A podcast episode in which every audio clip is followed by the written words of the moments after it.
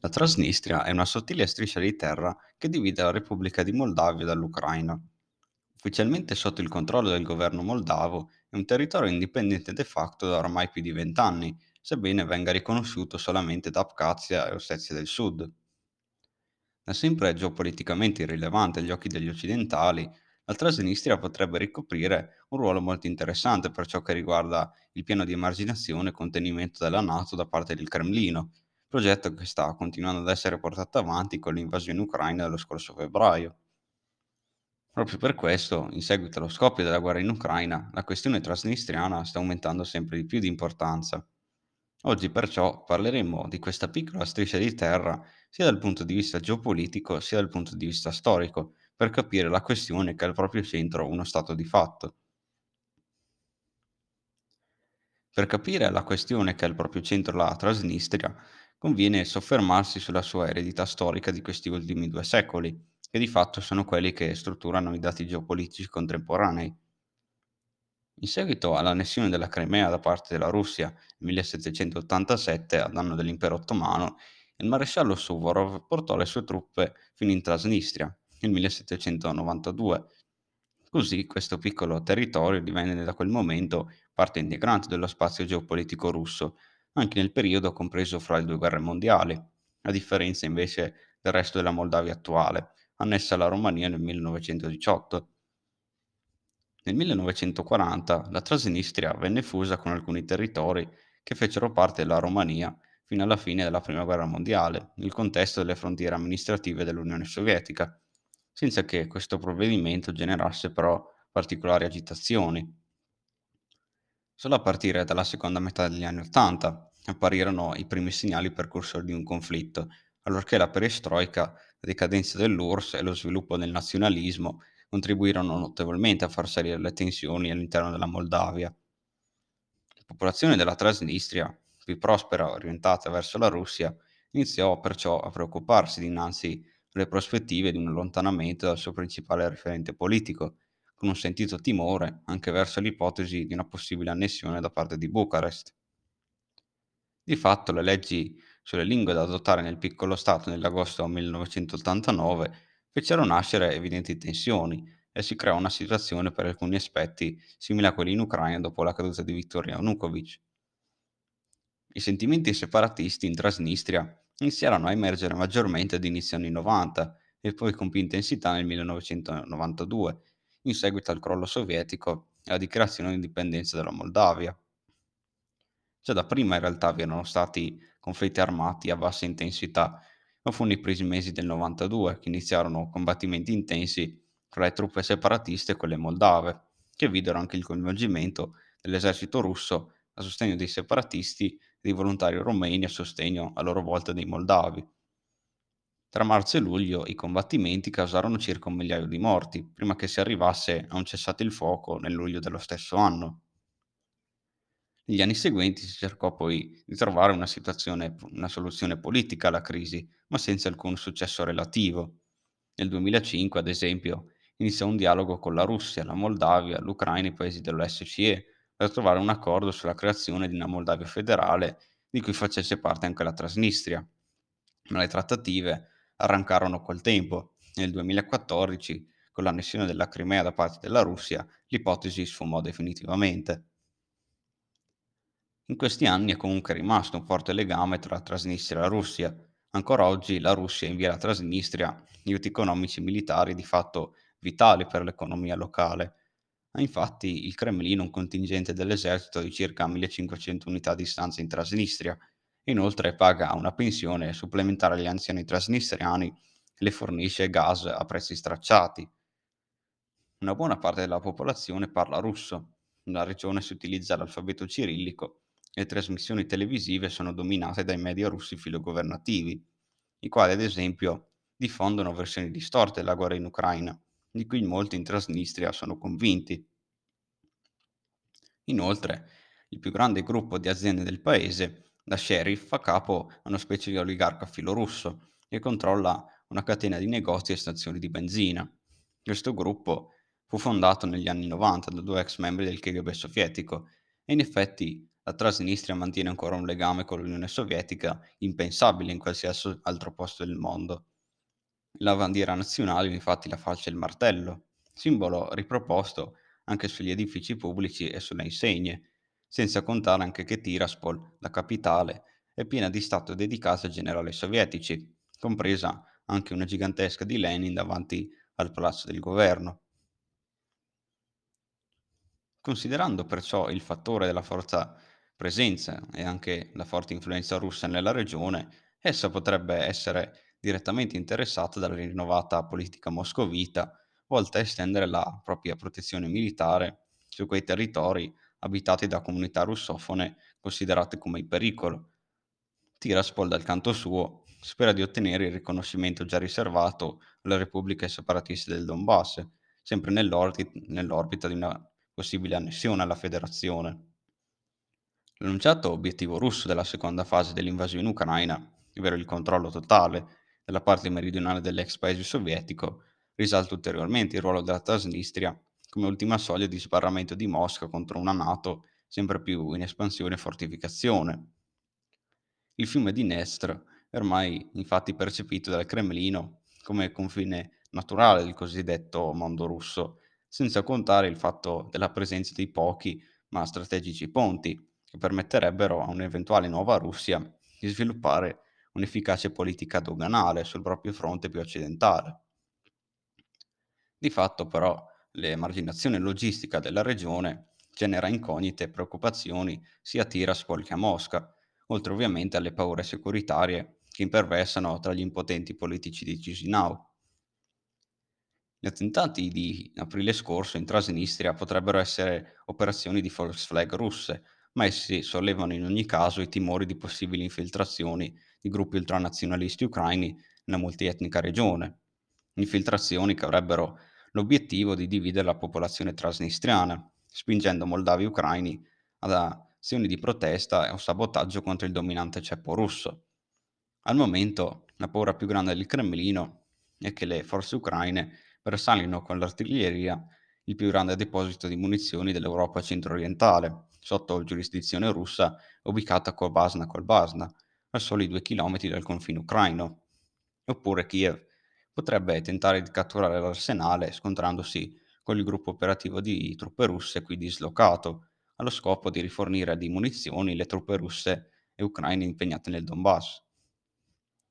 In entrambi i casi comunque il conflitto si allargherebbe alla piccola e debole Moldavia, che anche questo delicato frangente di, ribadisce la propria neutralità costituzionale. Kiev dal canto suo conosce perfettamente la pericolosità di tale arsenale, perciò controllarlo o neutralizzarlo potrebbe essere la chiave per riorganizzare i futuri assetti geopolitici della regione, soprattutto in questa situazione. Infatti il loro possesso costituirebbe al contempo una minaccia alla sicurezza per Tiraspol e un'opportunità di ripresa per Odessa. Nel blocco permanente della regione separatista si delineano due principali e potenziali scenari, oltre ad una situazione lose-lose per la già fragile stabilità regionale trasnistriana. Il primo scenario riguarda la possibile attivazione di un ponte aereo volto a rompere il blocco logistico e a garantire un continuo ausilio ai cosiddetti peacekeepers russi nella regione. Essa di fatto, non godendo di sbocchi sul mare, l'unico modo per raggiungerla risulta essere via terra, transitando per Odessa oppure tramite l'aeroporto civile di Cisinau, dove in passato in più occasioni sono già stati respinti giornalisti e militari della Federazione russa. Oppure un'altra opzione potrebbe essere il congiungimento con la regione mediante la conquista dei territori ucraini circostanti alla regione da parte del Cremlino, opzione che potrebbe essere facilmente applicata in assenza di altre opportunità. L'isolamento geografico della Transnistria è pertanto superabile da Mosca solo tramite la collaborazione con le autorità moldave ucraine, venuta gradualmente a meno a causa dell'annessione della Crimea prima, il conflitto del Donbass e quello ucraino poi. In assenza di cooperazione, il Cremlino perciò non può che ricercare soluzioni alternative. In ogni caso, seppur fattibile, il ponte aereo sarebbe molto rischioso e molto costoso, soprattutto considerando l'attuale situazione. Ma tralasciando la questione economica, per la sua realizzazione e il suo mantenimento nel corso del tempo, risulta infatti essere troppo pericoloso per gli equilibri bellici russo-ucraini, in quanto gli aerei russi verrebbero troppo facilmente abbattuti dalle contraeree ucraine, senza che quest'ultime debbano trovare una scusa valida per il loro abbattimento. Per questi motivi tale scenario è praticamente impossibile al momento. In considerazione di ciò, il mantenimento dell'isolamento della Transnistria rimane l'ipotesi più probabile, anche se si tratterebbe comunque di uno scenario non privo di gravi conseguenze. L'emarginazione crescente ormai infatti arrivata a generare un pericoloso malcontento sociale, causato dalla pesante crisi economica che coinvolge l'intera popolazione residente. Per questo, anche in virtù della composizione demografica equamente tripartita in moldavi, russofoni e ucrainofoni, potrebbero verificarsi movimenti volti a manipolare la base elettorale russo-ucraina, che da sempre ha costituito la grande forza del regime politico di Tiraspol, nonostante l'efficiente sicurezza, nonostante l'efficiente sistema informativo del Comitato per la Sicurezza Nazionale. C'è anche però da considerare che, essendo al momento Russia e Ucraina in conflitto, le conseguenze dell'odio bellico fra i due paesi potrebbero portare ad un conflitto politico interno alla regione separatista, in quanto la base principale della forza del regime trasnistriano è, come già detto, russo-ucraina. Al momento rimane uno scenario astratto, ma non è comunque da escludere, considerando anche tutti gli altri problemi trasnistriani già elencati in precedenza. Tutto ciò alle porte di un conflitto vicino, a soli pochi chilometri al di fuori dei confini trasnistriani. Qui si aggiunge anche il blocco economico riguardante il gas ucraino e il grano. A questo punto, perciò, la somma di povertà, rancore e isolamento costituisce una micidiale miscela che potrebbe portare al collasso dell'attuale regime. Ora, riprendiamo in considerazione il fatto che la Russia da sempre aiuta questa piccola regione separatista per i suoi scopi strategici e analizziamo meglio la strategia che il Cremlino sta o comunque potrebbe adottare in caso scegliesse di non occuparla con la forza. Oramai è risaputo che la regione potrebbe ricoprire un ruolo molto interessante per quanto riguarda la costruzione del già citato scudo antiaereo, un progetto di cui si parla da anni. L'espulsione di Vasily Kasirin da parte delle autorità moldave il resto da parte di, di quelli di sospetti appartenenti a gruppi terroristi attivi nei territori, le pressioni dell'autoproclamata Transnistria sugli abitanti di villaggi sotto l'autorità diretta del governo moldavo, situati sulla riva sinistra del fiume e soprattutto l'intensificato controllo dei ponti del fiume Dnestr da parte delle milizie trasnistriane, rappresentano tutti piccoli indizi su ciò che potrebbe rappresentare l'area nei prossimi anni. Infatti, il fiume Dnestr ha ottime possibilità di diventare la linea di confine di una nuova guerra fredda, considerando anche la situazione in Ucraina. Sta perciò oramai prendendo la forma di una vera e propria gran strategia russa nell'area. Questa strategia di fatto si può dire che segue degli obiettivi ben precisi, che sono principalmente tre. Il consenso interno, il corridoio logistico il consigliamento militare doganale nell'area. La prima fase, ossia quella del consenso, si è già conclusa con successo. La Crimea è già da otto anni parte integrante della Federazione russa e il Cremlino ne ha guadagnato in termini di popolarità, considerando la riunificazione come una riparazione di un torto storico. Popolarità guadagnata poi ulteriormente con l'invasione in Ucraina, anche se talvolta in senso in gran parte negativo. Se però consideriamo ad esempio le popolazioni filorusse nelle regioni del Donbass, il Cremlino ci ha guadagnato ancora di più. Infatti è difficile che cittadini russi o crimeani, spinti dal loro forte senso nazionalista, non apprezzino di tornare sotto l'ala protettiva della grande madre Russia.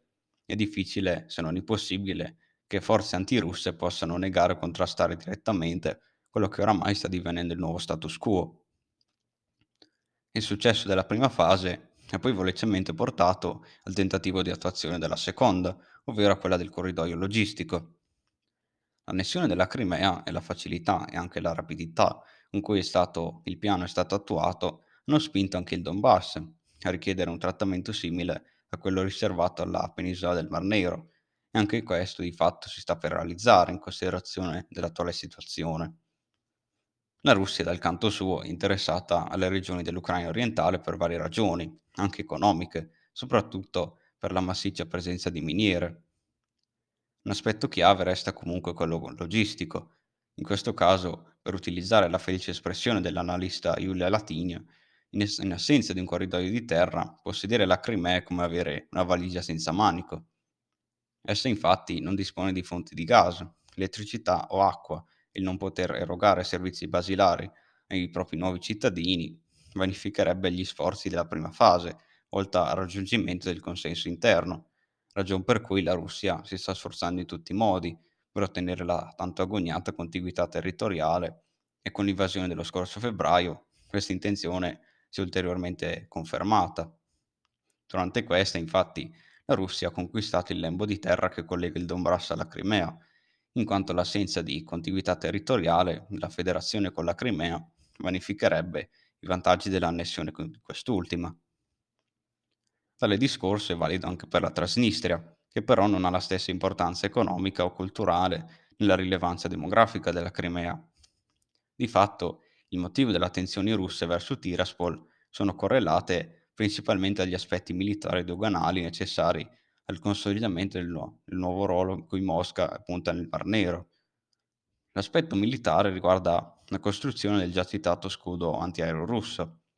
Questo è tuttavia un aspetto secondario rispetto a quello doganale, che è fondamentale per tutto ciò che attiene al consolidamento interno, al controllo dei flussi commerciali e alla circolazione delle persone gradite oppure no.